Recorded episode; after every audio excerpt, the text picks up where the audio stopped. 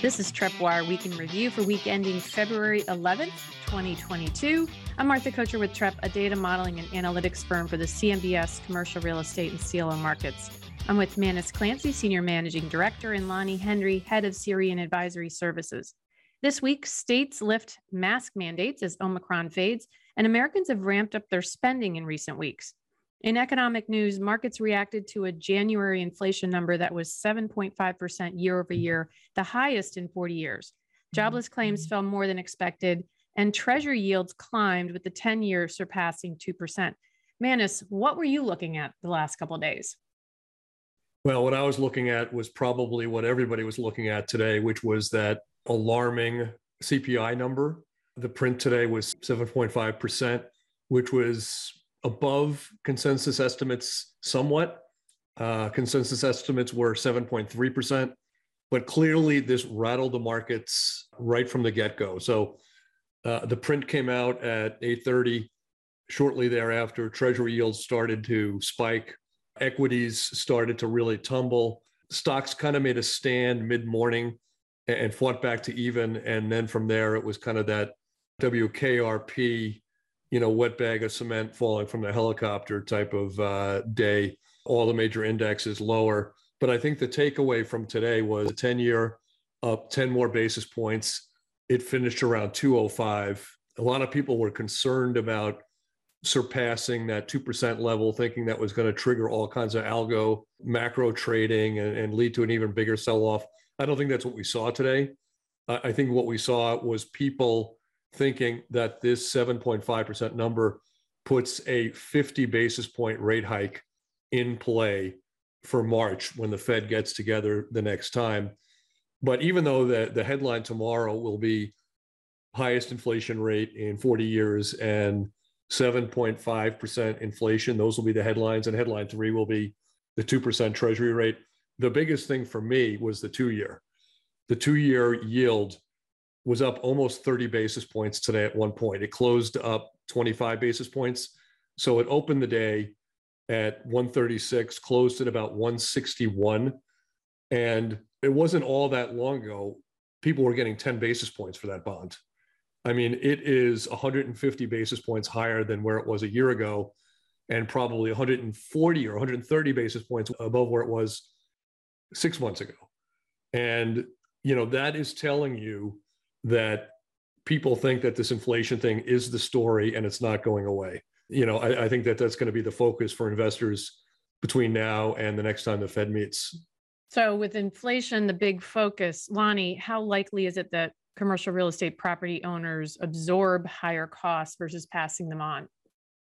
Yeah, I think this is a delicate balance. I mean, everyone from the CRE perspective is going to try to pass on as much as they can, but I think depending on property type and depending on where we're at in the cycle, it's going to be more challenging for some than others. If you look at multifamily, the rent acceleration and rent growth that we've seen over the last couple of years combating some of this inflation, they've not really seen any downside to this at this point. Hotels, probably a little bit easier to pass some of that on. They can also mitigate some of their expenses in the form of providing less services. So if you've been in a hotel lately, you're seeing less room service in terms of changing the bed sheets, asking you to conserve towels, trying to minimize that exposure to absorb maybe some of that inflation on their side. I was reading on Twitter last night, there was a post in Austin. So if you're on the new construction side of the house, I think it's going to be really hard to pass all of this on. There was a residential poster on there that said they got bids for lumber for a construction project in December. It was like $35,000 for the project. They went to place the order yesterday and it was about $70,000. So I don't know how, as a developer, you're able to pass all that directly on to your consumers, especially on the commercial side where rental rates and other things are a function of the broader market and not necessarily for that one particular project. So I think they'll pass it on until the consumers push back and say no more. And so I don't know if we're there yet or when we'll get there, but I think at this point, something for us to continue to keep an eye on. We have a couple of challenges here on the apartment side, right? Number one is when we're at the base of this period of time when rents started to go up dramatically, what we had was a situation where people were flush. the government was writing an awful lot of checks. There was a lot of liquidity in the system.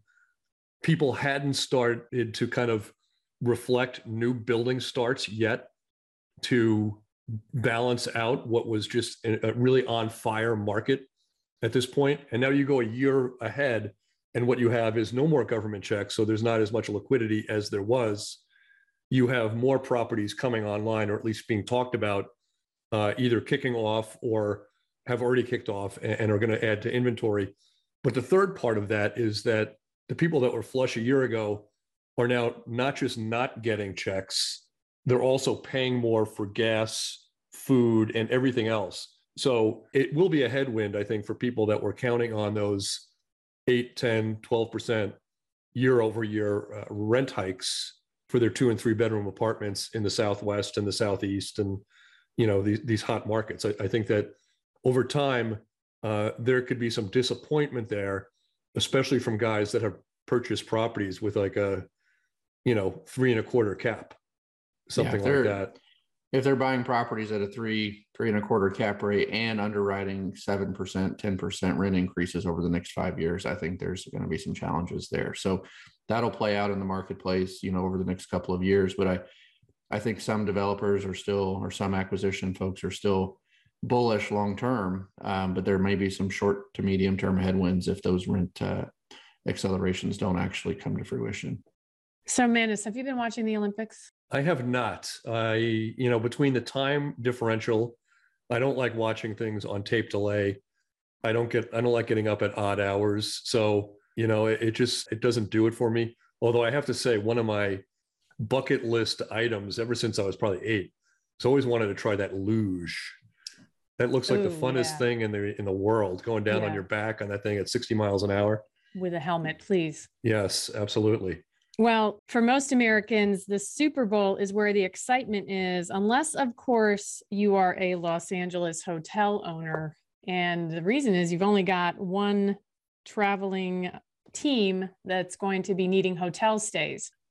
Well, you got a couple of headwinds there. First of all, Cincinnati is not the biggest city out there. It's not like you're drawing from fans from Chicago or New York, right? It's, you know, I don't know where it ranks in the list of top MSAs, but I'm not sure it's even in the top 30 or 40. So you have a smaller fan base to begin with.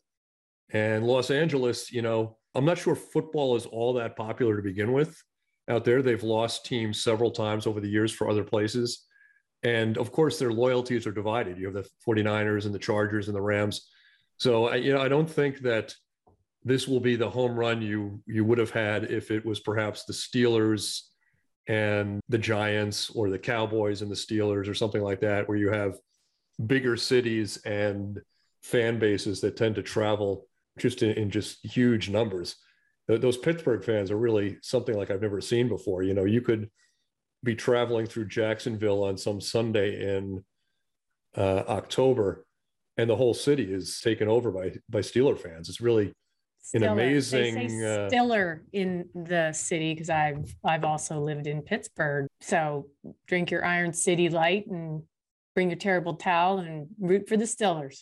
Yeah, we haven't heard from Steel City Dave in a long time. We'll have to a couple weeks. I think he's probably still in mourning from his team watching Ben Roethlisberger retire and not really have a great season. So Steel City Dave, if you're out there, you know, phone home.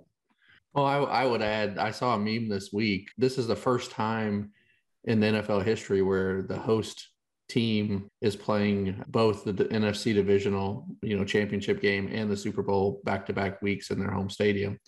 And as you mentioned, Martha, the hotel owners are probably not that excited about this. So the meme was they decided they're going to host all future Super Bowls at Jerry Jones Stadium here in Dallas, since the Cowboys aren't going to be making a Super Bowl anytime soon. And as a diehard Cowboys fan, I had to laugh a little bit and cry a little bit too. So I remember the 90s when we dominated.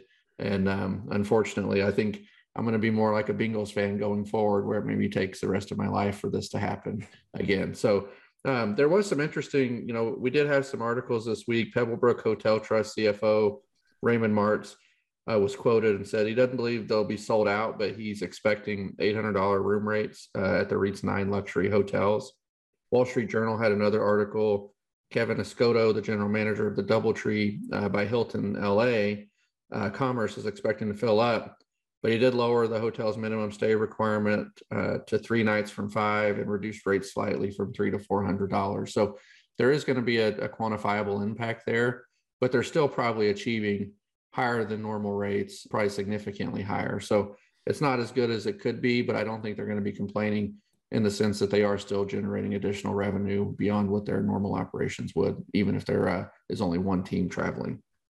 Well, by and large, since the Giants aren't going to the Super Bowl, I don't have a rooting interest in this year's outcome. But as I have been for the last 2 years, I'm rooting really hard for these hotels. And I hope they're filled to the gills. I hope people get calamari and the breadsticks and some after-dinner drinks, spend a lot of money out there, tip cleaning staff and the bellhops generously, and do their part for helping the hotel market come back. We do have a bunch of other hotel stories that we'll run through as well. We'll try to run through these very quickly. This one, I love this one. This is probably really near and dear to Lonnie's heart, right next to the Cowboys.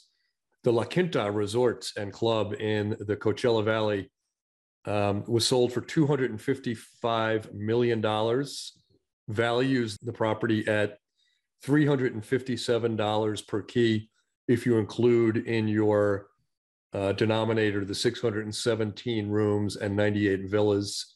The property also has almost 200,000 square feet of meeting space. Blackstone was the seller. And the reason I like this so much was it was the site of one of the seasons of The Bachelor, which, Lonnie used to go and join the studio audience to watch those things because, he's such a fan of, real television drama. And so I thought I'd throw that one out there for him. It's interesting on that one. No, I'm not a fan of The Bachelor. No, I've never been in the studio audience. But, Blackstone was the seller on this one, Manus. When I see Blackstone selling an asset, I always wonder for the person buying the asset, do they actually feel like they got a good deal? Because we know Blackstone pretty much has this game figured out. It's kind of like if the Atlanta Braves from the 1990s were trading you a pitcher when they have Greg Maddux and John Smoltz and everyone else, like, are you really getting the better end of that deal? Like, they kind of know what pitching looks like. And with Blackstone, it's like these deals, when I see Blackstone as the seller, I always wonder, how does the buyer feel about that? Obviously, they must feel like they're getting a deal, but it would make me a little bit nervous to pull the trigger. That was a common refrain back in the 90s when the Rockefeller family was selling their commercial real estate in New York, including Rockefeller Center and other trophy assets in New York, that, when they were shopping these deals, when the banks and brokers were shopping these deals, the common refrain was, do you really want to be buying what the Rockefellers are selling? And I think that goes for Blackstone these days, because they're kind of the modern day Rockefellers when it comes to real estate. So I agree with you. A couple of other deals we'll run through quickly right here. The Hyatt Place in San Francisco, that would be the Hyatt Place, San Francisco downtown, was sold by Stonebridge for $460,000 a key. Dynamic City Capital paid $106 million for the 230-room hotel. Why do I single out this story among all the hotel stories and sales that took place this month and this week? Largely because San Francisco, almost no business travel, a lot of negative headlines with crime. And usually when you start to see a market hitting bottom, it's when transactions in unloved parts of the market in unloved cities start to clear, whether it's Houston or Chicago or New York. And so here we have that Hyatt going for $460,000 a key. Two other stories. These aren't sales, but things to keep an eye on. The Real Deal reported that the 500-key Oakland Marriott City is up for sale. Eastdil Secured is marketing that property. It last traded in 2017 for just under $300,000 per key. So that'll be another benchmark we'll be looking for in the Bay Area. And lastly, Beaver Creek was able to refinance its 2017 CMBS loan. The Park Hyatt Beaver Creek Resort and Spa, owned by Bramer Hotels and Resorts, refinanced into a floating rate loan at SOFR plus 286, so 286 basis points over the new LIBOR. The new loan is for 2 years with extension options that can extend the loan to as long as 5 years. The collateral contains 190 keys, in Beaver Creek, Colorado. And what this means is that two 2017 loans totaling almost $90 million will be paid off in the near term. So last week, we spent quite a bit of time talking about Houston and green shoots that were a positive sign from that city. We are going back to Houston this week with another story. And my question, Lonnie, is it a green shoot or is it crabgrass? What if I said it's a hedge? Nice. I think it depends on how you look at it. I mean, I would say, let me give a little context to this. This is the 3 Westlake Park office building in Houston. It's built in 1983, renovated in 2005. It's 19 floors, about 420,000 square foot of net rentable. Had the likes of BP and ConocoPhillips as long-term tenants. They vacated the property within the last few years, so now it's been sitting vacant for some time. So if you were to take the green shoot approach to this, you would say, yeah, somebody's going to buy this at a really low basis and have the ability to reposition it and potentially make out really well on the back end of this. On the crabgrass side, you know, effectively, you have a property that at origination in 2014 was valued at $121 million, about $288 a square foot. And per the listing agreement, the notes and the commentary in our system, there was a recent appraisal in December of 2020 at about $25 million. And I believe on the auction platform, the minimum bid was around $7 million. So if you assume the property traded for that $25 million range where the appraisal was, it's about $60 a square foot. So another, you know, Houston vacated office, 400 plus thousand square feet at $60 a square foot. It's not great news on the whole, but for this individual asset, I did read where this potentially has opportunity to be converted to maybe a multifamily use. It's in the energy corridor. And just for some context, at origination, this wasn't outlandishly valued at the $121 million figure, which was around $288 a foot. For the comps that were used in the appraisal at the time of the origination, Waterway Plaza 1 and 2 was valued at $340 a square foot. West Chase Park was at $306. Plaza at Enclave was $312. And Energy Center 2 was around $305. So this was about $40 a square foot lower than the average sales price transaction in that market when it was originated. So, you know, it'll be interesting to see what happens. I think what we're seeing here, though, is that Houston is coming back. Some of these properties that would have been untouchable over the last 18 to 24 months due to oil, due to the COVID pandemic. We're starting to see, as Manus said, some of this stuff clear out now, and it'll be interesting to see what they do with this building. I'll bring up two things about this. First, a little bit of tooting our own horn here. This is a story that we were following at Tripwire long before BP and Conoco ever left. And I like to, for our listeners, periodically, and hopefully not too often, toot our horn in the sense that we were able to give CMBS investors a 2 to 3 year head start that this was a loan that was going to be potentially a source of concern. And now, 5 years later, 5 years since we brought this loan up the first time to our readers, that loan is now looking at probably somewhere in the neighborhood of a $50 million loss, depending on where this thing clears. You know, if we assume that it clears close to what the value was in December, that low $20 million number, then what you're talking about for this thing is, well, actually, there's about $16 million in unpaid servicer advances that will have to get paid out of whatever recovery this is. This is going to be end up being a $70 million loss when all is said and done. And what that is going to do is it is going to wipe out the first loss bond in a 2014 deal, and it's going to wipe out the second loss bond and probably all or most of the third loss bond. So what you're up to at that point is you've wiped up credit protection up to the original BB- in that particular deal.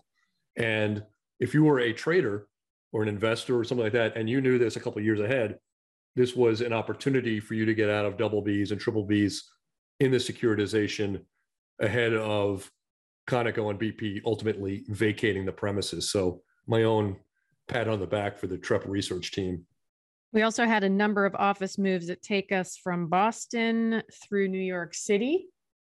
Yes. it seems like, you know, the one of the back of those T-shirts that they sell at the Bruce Springsteen concerts, right, where they say, you know, Pittsburgh and East Rutherford and Washington, D.C. and Phoenix and all this other stuff. We'll run through these very quickly. I love all of these because anytime you see somebody taking on more square footage, or even if they're renewing for the same amount of square footage, it means that they're believing that the back to the office narrative is the one that will take place. So with no further ado, Cambridge Associates looks like they're going to be moving from 170,000 square feet at 125 High Street in Boston to about 120,000 square feet at the underdevelopment Winthrop Center in Boston. So a bit of a downsizing, but I'm sure that Winthrop Center is probably class AAA in terms of amenities and so forth. I know it's a very environmentally friendly building. Move-in is slated for 2023. Millennium Partners is doing that. So Cambridge Associates on the move there. In Pittsburgh, we got a report from the Pittsburgh Business Times that Citizens Bank is on the hunt for new offices. The bank currently has 100,000 square feet at 525 William Penn Place. The bank hopes to make a decision later this year. Pittsburgh brokers, start your engines. In Chicago, Morningstar looking for 250,000 square feet in the Loop. This comes from Cranes Chicago's Danny Ecker. He's one of my go-to guys every week in terms of office stories. He and Abby Gallum in that Cranes Chicago office both do a great job and are among my favorite reads for the week. It seems like in that particular story, the Marshall Field building in the Loop is the leading candidate right now. But nonetheless, Chicago brokers, start your engines. The Real Deal reports that Santander will be moving its New York City office. The bank signed on for 160,000 square feet at 437 Madison in Midtown. The bank is taking the space from WeWork. Asking rents were $90 a square foot there. Santander is currently at 45 East 53rd. And lastly, according to the Atlanta Business Chronicle, McKinsey is looking for an additional 50,000 square feet in Atlanta. They already have about 65,000 square feet at 725 Ponce. They're looking to almost double that as they grow in that hot Atlanta part of the country. And normally we do shout outs toward the end, but I did want to give a shout out to Jody, who highlighted the latest news about the beleaguered American Dream Mall. Yes, beleaguered is the word. It's, you know, it's, I don't know, it's one of these things where when you have too much hubris, it never works out well, right? When they made the Titanic, what was that famous quote, right? Not even God can sink this boat or something like that. When they made it. Unsinkable, they called it. Unsinkable. And we all know how that ended. You know, this property, the Dream Mall, which, you know, in and of itself has an awful lot of hubris, right? Has there ever been a Dream Mall, right? The mall is an obligation. It's not Shangri-La, but it used to be owned Xanadu. So, you know, that fabulous mythical place that everybody wants to be. And look how this is turning out. But I believe it was old friend Lauren Thomas of CNBC who broke this story. She's been on fire lately. She also broke the Peloton story that the reserve fund, the interest rate, the interest reserve that was paying debt service on the Dream while they were ramping up the tenant base has been reduced to $820. That's not $8,200. It's not $820,000. It's basically petty cash is what's left. The owners are looking to negotiate an extension for this, try to buy some more time. But I got to be honest, you know, it's not a great location. It's a terrible time to be betting on malls. And, you know, it seems like it's going to be a slog for those owners. Oh, sorry, Martha. I was Googling some of those words that Manus used, trying to figure out what they meant. So, yeah, I think this one here, I mean, it's got bad joke written all over it, the American nightmare. It's just not panned out. I don't know if more time is what's needed. I don't think there's a rescue package coming here. But, you know, the one parenthetical for all this is, and our listeners may recall this, is the owners, this has gone through many levels of ownership, right? Where I think we're on to number 4 at this point.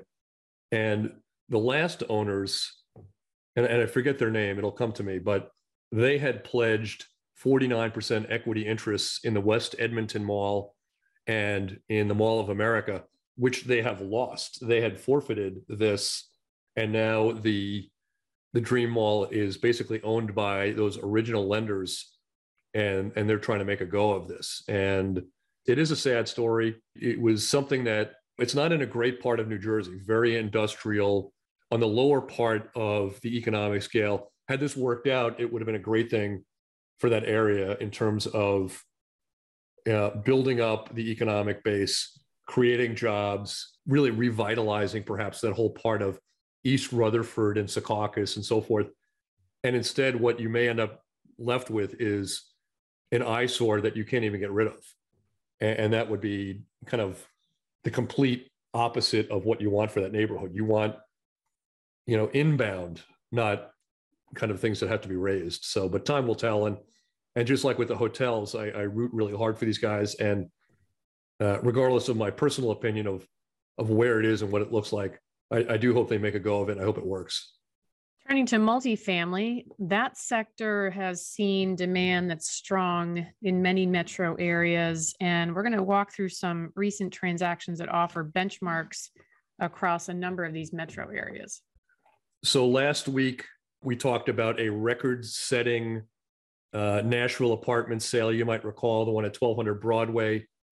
Intercontinental Real Estate bought it for $300 million. Has 300 apartments and 66,000 square feet of offices, which represented about $600,000 per apartment, which crushed the previous record for multifamily. We've seen several other stories in the US this week that have the quote unquote record-breaking adjectives in front of them. Yes, let me run through a few of those here, Manus. We have 1,500 Locust in the Rittenhouse Square neighborhood of Philadelphia, traded at $381,000 per unit. 612-unit complex was sold by Barings for about $233 million. It's reported to be the biggest sales price for a Philadelphia apartment complex. Newmark represented the seller on that transaction. If we shift down to North Carolina and Durham, Blue Heron Asset Management sold 164-unit Foster on the Park property for a new record price in terms of price per apartment. Mixed-use property was sold for $78 million or $477,000 per apartment. The buyer was Stockbridge. Northmark handled the sale on that one. I think what's interesting here is, just like we've been seeing in every offering memorandum, value add has to be part of the broker's package. When it actually sells, record has to be part of the price. Yorba Linda, California, Interstate Equities Corporation acquired 400-unit Bryant at Yorba Linda for almost $515,000 per apartment. The Commercial Observer reports that this is the largest sale in 2022 for California multifamily at a price of about $206 million. And then finishing up here, Austin apartment prices keep going up. We've talked about this over the last couple of podcast episodes. 300-unit Pioneer Hill property on Edgeworth Bend just sold for $500,000 per apartment. Conti Capital paid $150 million for the complex, and ICI Residential was the seller.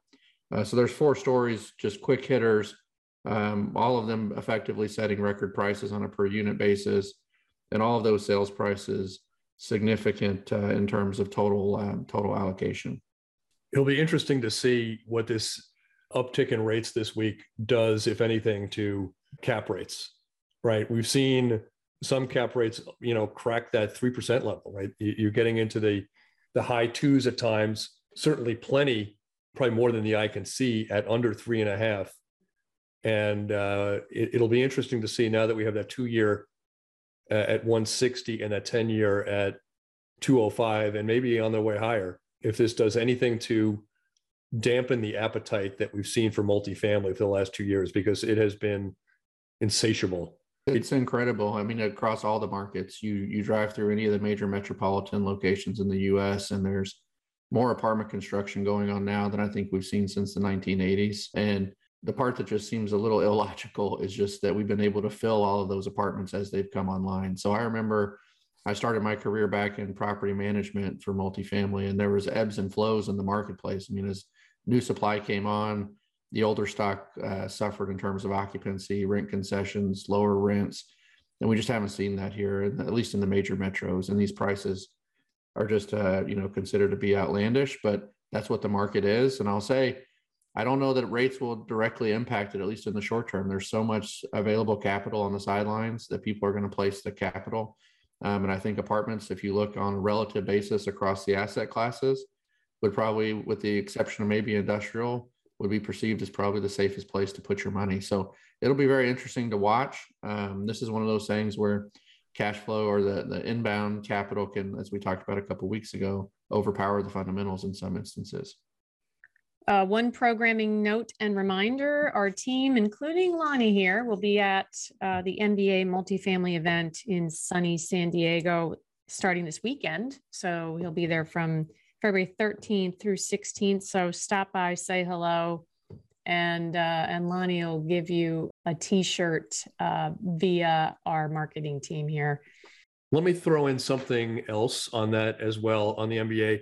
Old friend Don Sheets, who has been on our podcast a couple times, he will be a panelist at, let me look this up here, Tuesday, February 15th at 9:45 in the morning.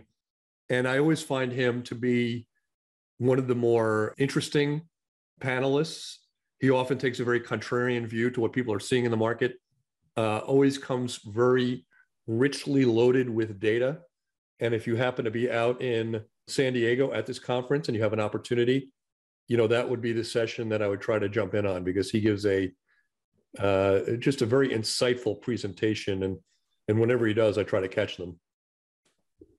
And if you listened last week, we gave a shout out to Three Dog Night, a listener alias, not the group again.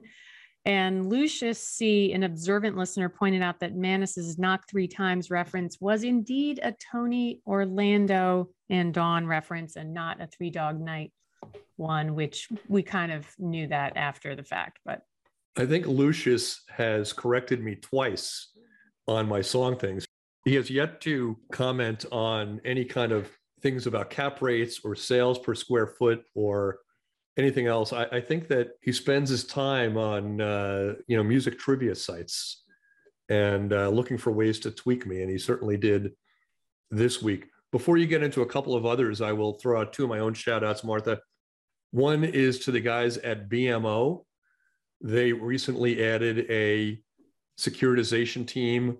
Old friend of ours who goes back with us decades, Mary Kunka, is the lead structurer there. They brought their first deal to market today. It priced. Congratulations to them. Getting that first one done is always the hardest, and I hope it leads to many other deals, many other profitable deals for them. And I will throw this shout out as well. I've talked about before Trepp's experience working with BlackRock when they owned us in the late 90s and early 2000s. And I saw a press release this week that their chief risk officer, Ben Golub, would be stepping down. I believe Ben was the 6th person hired by BlackRock. And for several years, he was our acting CEO here at Trepp. And of my entire multi-decade career, there has never been anybody who has taught me more about real estate, risk, bond investing, and life than Ben Golub. Just a tremendous leader. When he came in here, it was like coming into a football team that had really precocious athletes, a lot of talent, a lot of eagerness, and a real desire to win. And he was the guy that came in here and taught us how to win. And it was nice to see him riding off to the sunset. And I hope his retirement is lots of exotic vacations on sandy beaches. Well, with such a serious shout out, Manus, I shudder to continue with this very trivial one. Susie S. was responding to your question of, if you remember, we were talking about the big brouhaha between Neil Young and Spotify and Joe Rogan, of who would leave their music behind on Spotify rather than kicking the Tripwire podcast to the curb. And Susie's submission was David Hasselhoff, very big in Germany, Eddie Murphy, My Girl Wants to Party All the Time, and the 1985 Chicago Bears Super Bowl Shuffle. So those were pretty good. And I got to say, I was actually surprised to see that Neil Young was ranked 783 on the Spotify playlist, which was pretty low. I'm going to come back to Susie. And this is the honest to God truth that Eddie Murphy's My Girl Wants to Party All the Time was on my list of things to bring up in the last podcast. And I thought nobody would know the reference. They would know the actor, but not the fact that he made a single back in the 80s. So Susie and I are of a common way of thinking. Mine particularly common. Well, or in the same demographic, perhaps. And then a few more Maneuver Y, Lewis B, Pinnock P, Troy J. Many of them requested our hotel data and thanked us for sharing that with them. And then in closing, you know, Lonnie, I'm going to tell you that I know they say everything's bigger in Texas, and we'll leave it at that. But I just want you to know we entered you in a contest sponsored by Hormel. The grand prize is a chili cheesecake that holds more than 1,000 servings of chili cheese. And in case you're wondering, that's about 15 gallons of hot cheese dip. And if you win, it's going to show up at your house on Sunday for your friends and family. So I don't know if that makes us friends or frenemies, because that sounds pretty disgusting. And I hope it maybe comes with an outside, usable porta potty, because 1,000 servings or 15 gallons of hot Hormel chili cheesecake dip does not sound that appealing. No offense to the folks at Hormel. I'm sure this is a great great genius marketing offering. Hey, listen, if I had to choose between that for the rest of my life or Melba toast and nothing more, it would be Melba toast. Like, that stuff that they pour on at Madison Square Garden on those nachos, that yellow stuff, right? This is what it sounds like. Yes. And like, I would commit myself to a life of eating Melba toast before I committed myself to ever having to dip my chip into that yellow stuff. It would definitely be an interesting keg stand exercise. So with that, we'll close. Thanks to our producer, Haley Keene. Join us next week as we look at what's happened during the week and how it may be impacting you. If you have a question, a comment, or anything else you want to share, send it to podcast@trepp.com and subscribe to the podcast wherever you get your pods. Thank you for listening and stay well. All right.